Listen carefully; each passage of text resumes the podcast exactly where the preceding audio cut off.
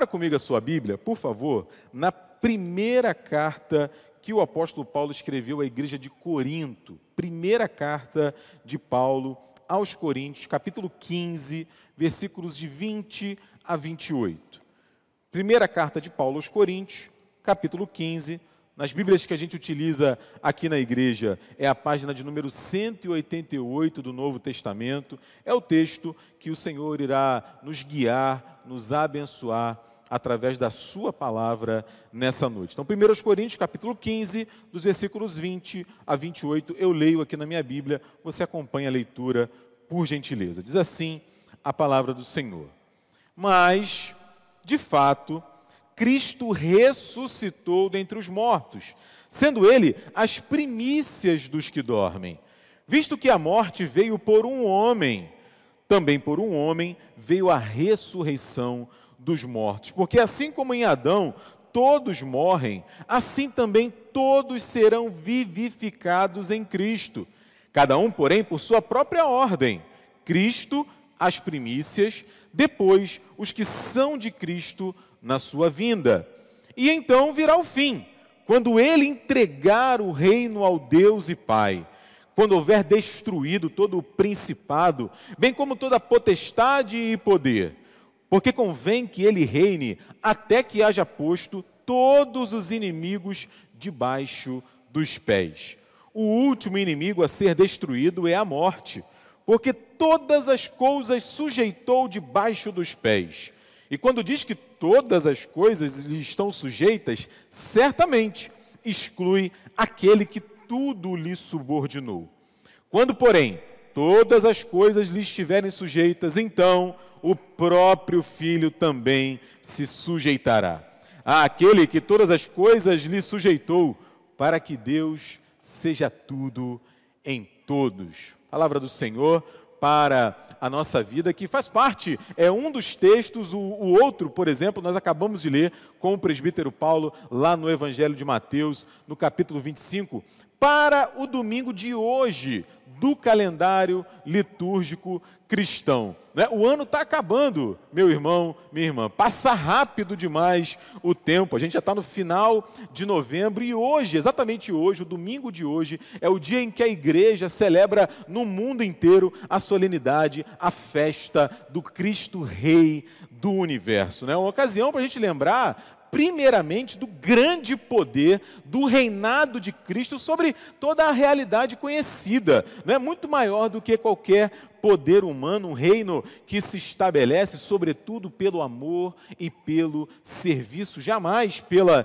pela tirania. O próximo domingo já é o primeiro domingo do advento, quando o nosso coração já começa não é, a escutar aí os sons do Natal, sons de esperança, sons que vêm de um rei que chega entre nós como um menino, como um menino. E é muito, é muito bom, é muito bom ouvir esse tipo de palavra, ser lembrado que Cristo é o rei do universo, que ele encarna, que ele se faz homem, para que eu e você tenhamos vida no meio de um período de tanta luta e tanta dificuldade como é esse que nós estamos vivendo. A todo momento os telejornais, os jornais, o meu telefone, o seu telefone traz para mim notícias de morte, né? As notícias de quantas pessoas foram infectadas, quantas pessoas perderam a sua vida pelo Covid-19 não para. Não é? E não são apenas estas notícias, são notícias que vêm da economia, que vêm da parte social, que vêm, enfim, da saúde, como nós estamos falando, que apertam o nosso coração. Então, ouvir sobre esperança ouvir sobre ressurreição, ouvir e sermos lembrados uma vez mais de como Deus está guiando a história com mão forte, com mão poderosa, traz profunda esperança para o nosso coração. Vamos então é, entender um pouco o texto aqui, o contexto da carta, dessa primeira carta aos Coríntios, e aí, com a graça de Deus, recolher da Sua palavra algumas lições. Primeiro, é, a gente está aqui no capítulo 15, não é, de 1 Coríntios, que fala do início ao fim sobre ressurreição. É um dos trechos da literatura paulina do apóstolo Paulo, e não apenas do apóstolo Paulo, mas de Novo Testamento, em que esse tema da ressurreição ele é mais tratado, mais refletido, mais trabalhado pelo apóstolo Paulo. Ele fala tanto da ressurreição de Jesus, quanto da minha e da sua ressurreição, daquilo que nos espera para o futuro, daquilo que nós já desfrutamos agora. E ele faz isso por basicamente duas razões. A primeira você encontra aí no versículo 12 desse capítulo 15 de 1 Coríntios. Você percebe aí que tinha um problema na igreja de Corinto. Tinha gente, presbítero Paulo, que não acreditava na, na, na ressurreição. Tinha gente que tinha dúvida. Né? Embora os discípulos, os apóstolos falassem sobre a ressurreição, falassem que Cristo ressuscitou, no próprio início desse capítulo 15, o Paulo fala para quantas pessoas Jesus apareceu após a ressurreição e ainda assim havia gente que duvidava. Então o apóstolo Paulo quer assim aprofundar a, a, a igreja de Corinto e hoje eu e você com a certeza e a convicção da ressurreição. Não apenas a título de informação. E aí a gente tem um segundo motivo que é ainda mais importante, né? sabendo e acolhendo a realidade da ressurreição, a vida dos coríntios e a minha vida e a sua, ela é transformada ela ganha uma nova perspectiva. Então os coríntios não podiam se esquecer disso. É por isso que no versículo 1, o apóstolo Paulo fala assim: irmãos, eu venho lembrar a vocês o evangelho que eu anunciei. Vocês não podem esquecer disso. Eu venho lembrar a vocês, diz ele no versículo 3, que aquilo que eu entreguei para vocês foi a mesma realidade que eu recebi do próprio Senhor Jesus Cristo. Ou seja, a preocupação do apóstolo Paulo é que os crentes daquela igreja tivessem a realidade, a verdade da ressurreição sempre diante dos seus olhos. E isso iria né, impactar completamente a vida deles. Né? Se a gente for dar uma olhada, por exemplo, na carta, né, ao longo da carta, escolhendo assim textos aleatórios, vamos dizer assim, você vai no capítulo 6, o apóstolo Paulo trata nessa primeira carta aos Coríntios, no capítulo 6, de dois temas que são muito sensíveis. Eram sensíveis naquele tempo, são sensíveis ainda hoje. Por quê? Ele fala primeiro sobre o cuidado com a forma que nós resolvemos as nossas desavenças o cuidado com a forma como a gente resolve os nossos litígios, porque eles vão acontecer. Nós somos pessoas diferentes, que vêm de realidades diferentes, com histórias diferentes, em um momento ou no outro a gente vai se atritar de alguma maneira. Isso vai acontecer. A questão principal é como nós resolvemos isso. O apóstolo Paulo fala que a gente já foi lavado, já foi justificado, já foi santificado, então nós devemos e podemos resolver isso. Ou seja, a gente resolve as nossas crises e dificuldades porque vivemos à luz da ressurreição. Não, é, não apenas isso, quando ele fala na continuidade do capítulo 6 sobre uma vida sexual, uma sexualidade pervertida, ele fala que nós não podemos fazer isso com o nosso corpo, porque o nosso corpo agora é parte do corpo de Cristo. Por isso que ele diz no versículo 12 que todas as coisas me são lícitas enquanto ser humano, mas nem todas elas me convêm. Por quê? Porque eu vivo agora à luz da ressurreição. Então, isso, a, a, a realidade da ressurreição vai impactar, vai é, tocar de maneira sensível a maneira como eu cuido dos meus relacionamentos, a maneira como eu cuido do meu corpo, a maneira, por exemplo, no capítulo 11, como eu participo da ceia do Senhor.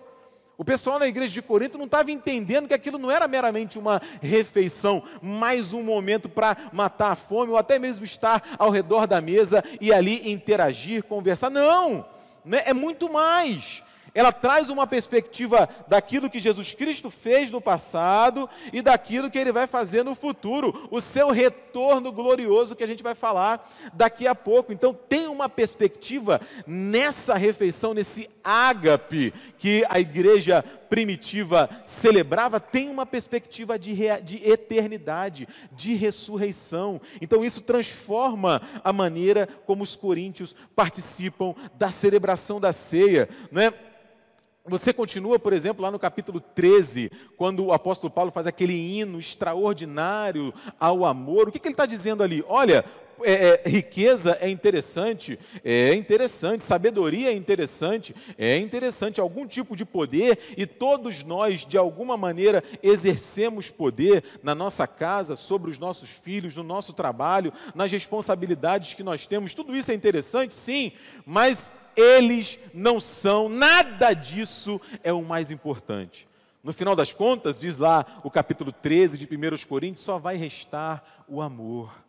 Na eternidade, na ressurreição, só vai restar o amor. Então eu preciso olhar para a minha vida, em como eu exerço o poder, em como eu utilizo a, os bens que eu consigo amealhar ao longo da minha vida, toda a realidade, toda a dinâmica do meu contexto de vida precisa ser filtrado à luz da ressurreição. Acredito que eu já tenha me feito entender, não é? é? E aí, o apóstolo Paulo, e a gente chega no nosso texto aí nos versículos 20 a 28 do capítulo 15. O que, que o Paulo está falando aqui? Ele está falando, não é? Se nos versículos anteriores, do 19 para trás, ele fala um pouco sobre as consequências da gente não crer na ressurreição, o que, que acontece com a gente quando a gente não crê na ressurreição? Aqui dos versículos 20 a 28, ele faz justamente o caminho contrário. É o que a gente está falando aqui.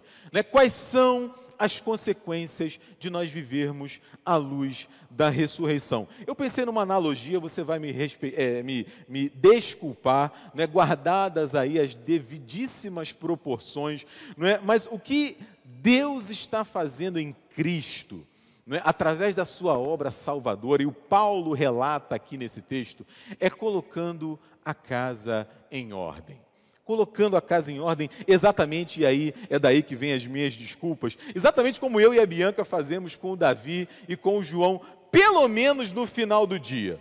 Não é porque chega no final do dia, tem brinquedo ah, na, na, área de serviço, tem brinquedo no banheiro, tem brinquedo num quarto, tem brinquedo no outro. O diácono Joab está aqui na minha frente fazendo assim, ó. Né? Quem tem criança em casa sabe como é que é. Então, pelo menos no final do dia, a gente fala, gente, nós temos que arrumar isso daqui. Isso aqui está meio bagunçado. Eles sabem, eles sabem o lugar onde os brinquedos devem estar mas nem sempre eles guardam lá. Então, mais uma vez, né, guardadas as devidas proporções, o universo inteiro, meu irmão, minha irmã, estava arrumado, perfeitamente arrumado. Aliás, a palavra que a Bíblia usa né, é, é, é muito bom para falar do nosso universo lá em Gênesis capítulo 1, capítulo 2. E aí um ser humano colocou a gente nessa tremenda bagunça que nós estamos hoje, tirando tudo do lugar. O que Deus fez foi enviar outro ser humano, o seu próprio filho,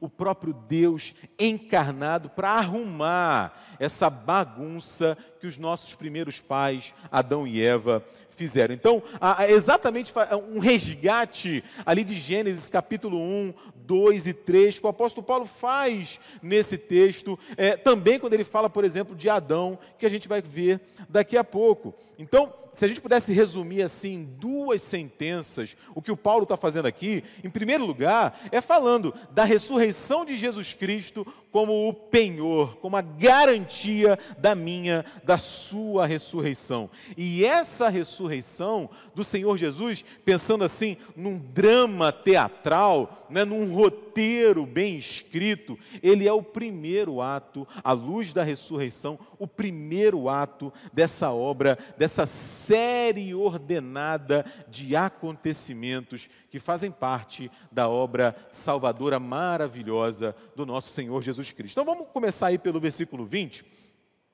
É, é, pensando nessa palavra e nessa expressão que o apóstolo Paulo usa, quando ele diz que Cristo é as primícias dos que dormem. Né? Cristo como as primícias dos que dormem. Mas, de fato, Cristo ressuscitou dentre os mortos, sendo ele as primícias dos que dormem. Veja, essa, essa adversativa aí, esse mais, no início do capítulo 20, ele liga esse versículo diretamente ao versículo anterior, que é o versículo 19. E aí no versículo 19, o apóstolo Paulo diz o quê? Ele diz: Olha, se a nossa esperança em Cristo se limita apenas a esta vida, nós somos os mais infelizes de todos os homens. E aí ele começa no versículo 20 exatamente falando: olha, é, entre os cristãos não é assim. Mas entre os cristãos não é assim. Por quê? Porque se de fato Cristo ressuscitou e nós cremos que ele ressuscitou dentre os mortos, é? ele foi o primeiro a ressuscitar e a não provar da morte novamente, nós temos esperança. Veja, essa palavra é infeliz, a, a tradução dela, essa, essa é uma das possibilidades de tradução. Né? Uma outra possibilidade é miserável. Uma outra possibilidade é digno de pena. Se nós acreditar, ou não acreditássemos na ressurreição de Cristo, se a nossa vida não tivesse diante de si a perspectiva da ressurreição, nós seríamos, meu irmão, minha irmã, é o que o apóstolo Paulo está falando, infelizes, miseráveis, dignos de pena, mas ele venceu a morte. Ele venceu a morte. E aí o Paulo traz essa imagem da primícia.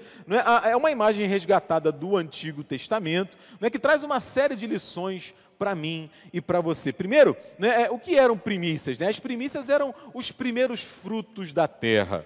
Então, os primeiros frutos da colheita que eram separados e entregues no tabernáculo, entregues no templo em Jerusalém como um símbolo um símbolo de gratidão a Deus por toda a oferta feita naquele momento da história. Você vai encontrar isso lá no texto de Levítico, capítulo 23, principalmente os versículos 10 e 11. Então era um símbolo pequeno, menor, primeiro de tudo aquilo que o povo havia plantado e colhido naquele momento da história. Então, num sentido, num primeiro sentido, Cristo, ele é as primícias dos que dormem, uma figura, uma expressão para falar de morte que eu vou falar daqui a pouco, não é porque ele foi o primeiro a ressuscitar.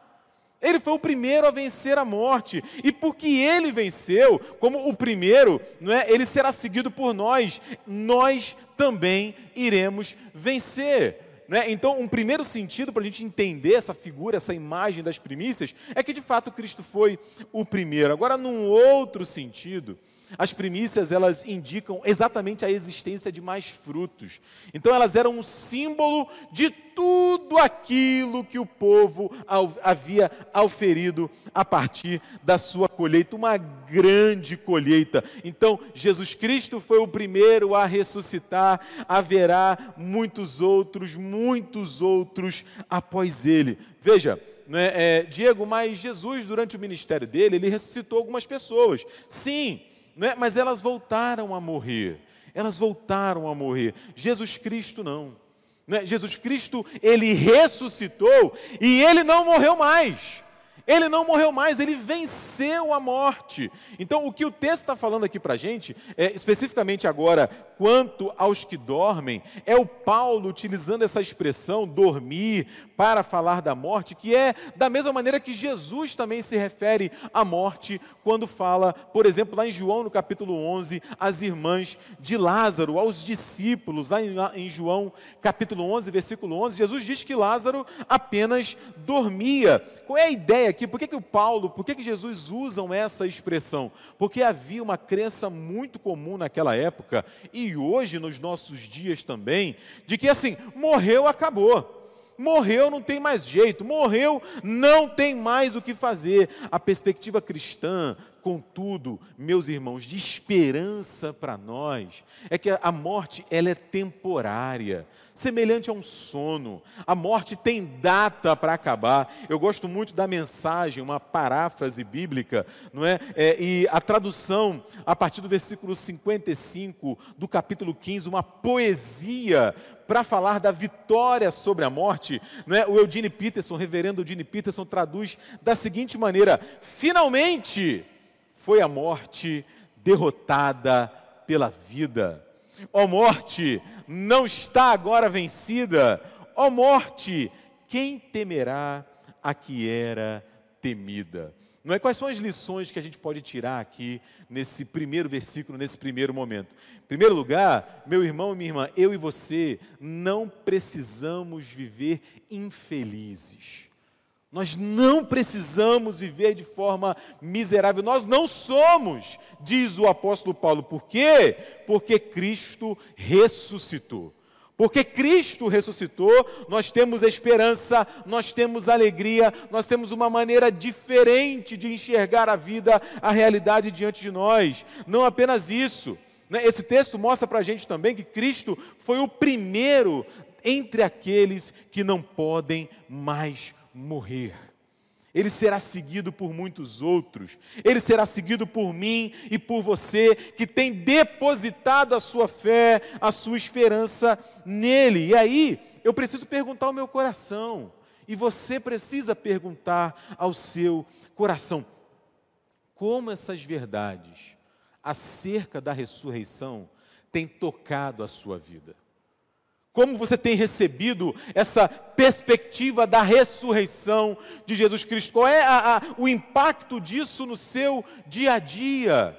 A vida dos cristãos da igreja de Corinto foi tocada e transformada profundamente. A minha e a sua precisam ser também precisam ser também. E a gente continua, né? versículos 21 e 22. O que o Paulo faz aí nesses versículos 21 e 22 é responder algumas perguntas para a gente.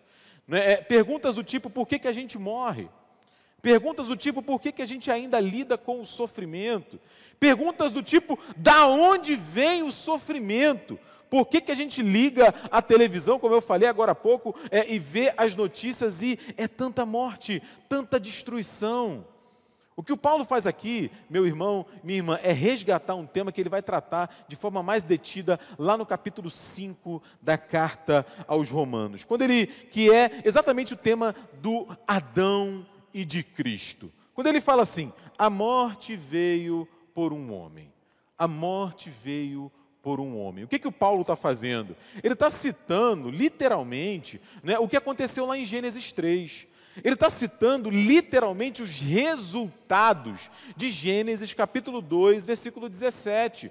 Quando Deus coloca uma sentença, coloca um limite para o homem e para a mulher. No dia em que eles comessem daquele fruto, da árvore do conhecimento do bem e do mal, certamente eles morreriam. E Adão e Eva não acolheram aquela palavra de Deus, pelo contrário, desprezaram. Desde então, meu irmão, minha irmã, os impactos da queda são sentidos não apenas na minha vida e na sua vida, mas na criação. O apóstolo Paulo, lá em Romanos capítulo 8, vai dizer que a criação geme, geme em dores de parto, aguardando a sua redenção. Então, quando a gente olha para o mundo ao nosso redor e percebe claramente que tem muita coisa que não faz sentido, é daí que vem esse problema todo. É daí que vem esse problema todo. E o que Jesus Cristo faz é exatamente o oposto daquilo que Adão fez. Daquilo que Adão fez. A gente vê isso ao longo do texto de Romanos, no capítulo 5. Vale a pena você dar uma olhada lá depois com mais calma, com mais detalhe, porque Adão desobedeceu. E pela desobediência de Adão, nós sofremos, nós morremos. Mas Cristo não. Cristo não, pela obediência de Jesus, por aquilo que ele fez, encarnando, vivendo de forma obediente, morrendo na cruz, ressuscitando, eu e você temos esperança. É por isso que na continuação do texto ele fala: olha, todos em Adão todos descendentes de Adão morrem, enfrentam o sofrimento e a morte, porém, todos os que estão em Cristo serão vivificados vive. Isso, essa, essa, essa vivificação, presbítero Paulo, é muito mais do que ressurreição. É muito mais do que ressurreição. É aquela vida abundante que Jesus se refere lá em João, no capítulo 10, no versículo 10. É a abundância da presença, do amor, da glória, da esperança de Deus já no presente e que aponta para o futuro. Então, quais são as lições que a gente pode tirar aqui desses dois versículos? Em primeiro lugar, Adão, o nosso primeiro pai, vamos dizer assim, ele desprezou a Deus, desprezou a sua palavra. É daí que vem o sofrimento, é daí que vem a morte, é daí que vem o caos que nós vivemos, mas Deus não nos abandonou. Pelo contrário, em Cristo, é? através da obediência de Jesus, nós recebemos a oportunidade de desfrutar de vida e vida abundante novamente, já aqui, agora, e uma vida que aponta para a eternidade. E aí eu pergunto mais uma vez: pergunto para o meu coração e para o seu, aonde é que está a nossa esperança, meu irmão? Aonde está a nossa alegria? Aonde nós temos depositado a nossa fé? Aonde?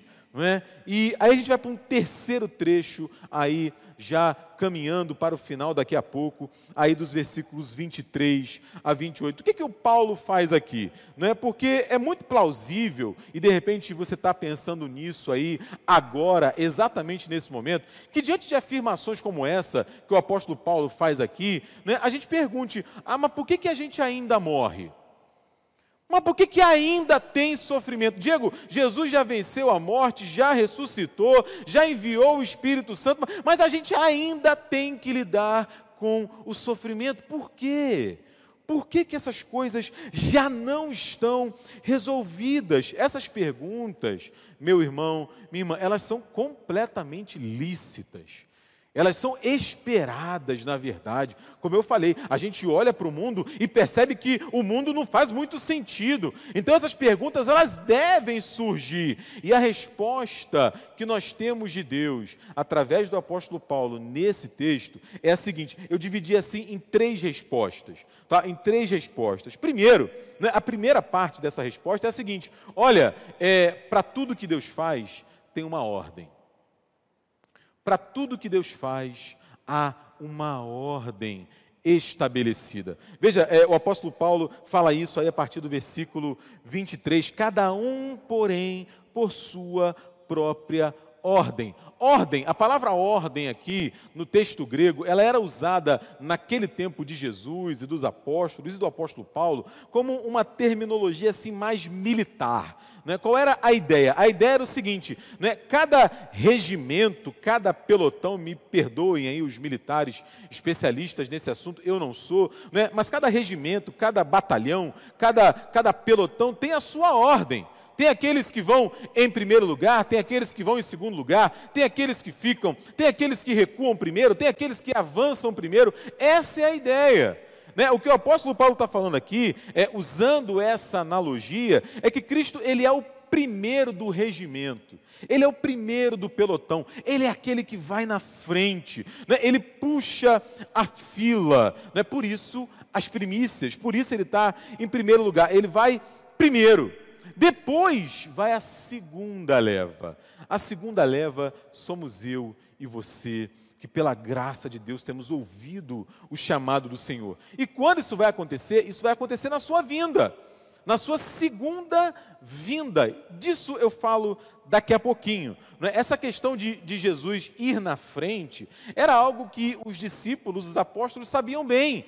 Jesus várias vezes falou isso para os discípulos: eu preciso ir na frente. Por exemplo, escrevendo lá no Evangelho de João, no capítulo 14, no capítulo 16, ele fala isso duas vezes. Primeiro, logo no início do capítulo 14, ele fala: Olha, eu vou preparar lugar.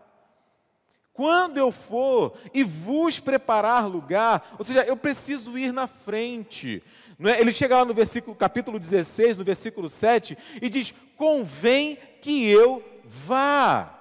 Convém que eu vá, né? faz parte da ordem nessa obra salvadora maravilhosa que eu estou cumprindo. Então, primeiro Cristo, depois nós, quando, Diego? Quando é que vai ser isso? Na sua segunda vinda. Não é? O texto fala isso aí no final do versículo 23. Veja, meu irmão, minha irmã, eu estou enfatizando aqui segunda vinda, não é? porque no próximo domingo, domingo que vem, a gente vai celebrar, como a gente celebra todos os anos a primeira vinda de Jesus. É isso que significa advento. Advento é presença, advento é visita, advento é vinda. Então, Jesus veio uma primeira vez. É o que a gente celebra no Natal, mas a igreja aguarda ansiosamente a segunda vinda de Jesus, quando ele vai nos ressuscitar quando ele vai resgatar a sua igreja. E o termo para vinda aí é o famoso termo parousia,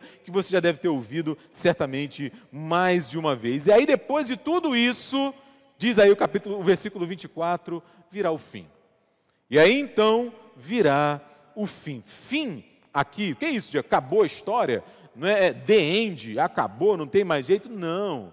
Não, fim aqui é, é, é, é o fim como meta, é o fim como objetivo, é o fim como a consumação da história, como eu e você conhecemos. É aquilo que a gente falou, é, como eu já citei no capítulo 25 de Mateus, que nós lemos agora há pouco. Né? Então, primeiro, Cristo ressuscita, no tempo devido ele volta para nos buscar quando nós ressuscitaremos também, e aí então virá o fim, ou seja, a sua obra salvadora estará consumada. Isso inclui, diz aí os versículos posteriores, entregar o reino ao Deus e Pai, destruir todo principado, potestade e poder, reinar nós estamos falando hoje de Cristo como Rei do universo, né? reinar com todos os inimigos debaixo dos seus pés, inclusive, inclusive a morte. Inclusive a morte. A morte, meu irmão, minha irmã, não vai mais existir. Então a ideia aqui é Deus colocando, como eu falei, né, todas as coisas na sua devida ordem, através dessa obra salvadora, extraordinária de Jesus que é, está se realizando está se concretizando, está acontecendo, já aconteceu na eternidade, porque Cristo já venceu a morte. É por isso que na história da teologia a gente fala daquela tensão entre o já e o ainda não. Então a gente já desfruta das realidades, das promessas, daquilo que Cristo fez por nós e ainda estamos aguardando a consumação, o fim de todas as coisas. Quais são as lições que a gente pode recolher aqui? Em primeiro lugar, uma lembrança importante para o meu coração e para o seu em tempos como os nossos. A história não corre solta, meu irmão, minha irmã. Deus não está ausente, Deus está no controle. Inclusive, Ele tem uma ordem estabelecida para a restauração de todas as coisas. E aí, né, eu pergunto para mim e para você: se ele tem cumprido a sua palavra ao longo do tempo, se aquilo que ele tem prometido, ele tem realizado, inclusive na pessoa de Jesus, por que duvidar? Por que temer? Por que imaginar, por exemplo, que Deus se atrasa, que Deus não se interessa, que Deus não ama? Não é assim. Não é assim. Finalmente, a morte e o mal não têm a última palavra. Não tem a última palavra. Deus tem a última palavra da história. Deus tem a última palavra da história. E eu gosto de pensar que Ele disse bem alto essa palavra na pessoa do seu Filho Jesus Cristo. Cristo, meu irmão, é o Rei do universo. É a festa da igreja no dia de hoje, lembrando ao meu coração e ao seu que a nossa vida tem sentido sim à luz da ressurreição, porque ele ressuscitou, ele trouxe vida a cada um de nós, porque ele ressuscitou, nós temos esperança. A gente saiu de Adão, nós estamos vivendo em Cristo. A gente saiu da mentira, da morte, da desobediência e passamos para a verdade, para a vida, para a esperança. A gente aguarda, como povo de Deus, como igreja, a consumação de todas as coisas, inclusive o nosso resgate, a nossa ressurreição daqueles que têm depositado a sua esperança em Jesus. Por quê? Porque a morte, ela já foi vencida. Nós vivemos à luz da ressurreição. Que Deus te abençoe, meu irmão, minha irmã.